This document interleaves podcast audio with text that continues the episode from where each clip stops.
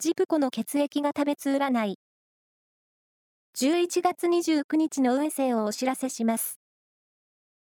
監修は、魔女のセラピー、アフロディーテの石田も M 先生です。まずは、A 型のあなた。友人との何気ない会話に心が癒される日です。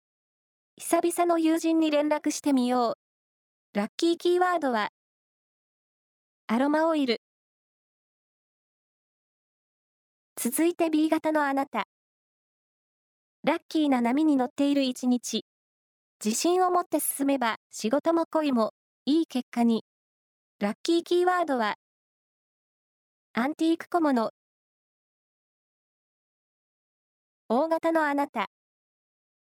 仕事や勉強には最適の日。ミーティングでは積極的に発言しよう。ラッキーキーワードは、スポーツジム。最後は AB 型のあなた。グループレジャーで新しい発見がある一日です。楽しめそう。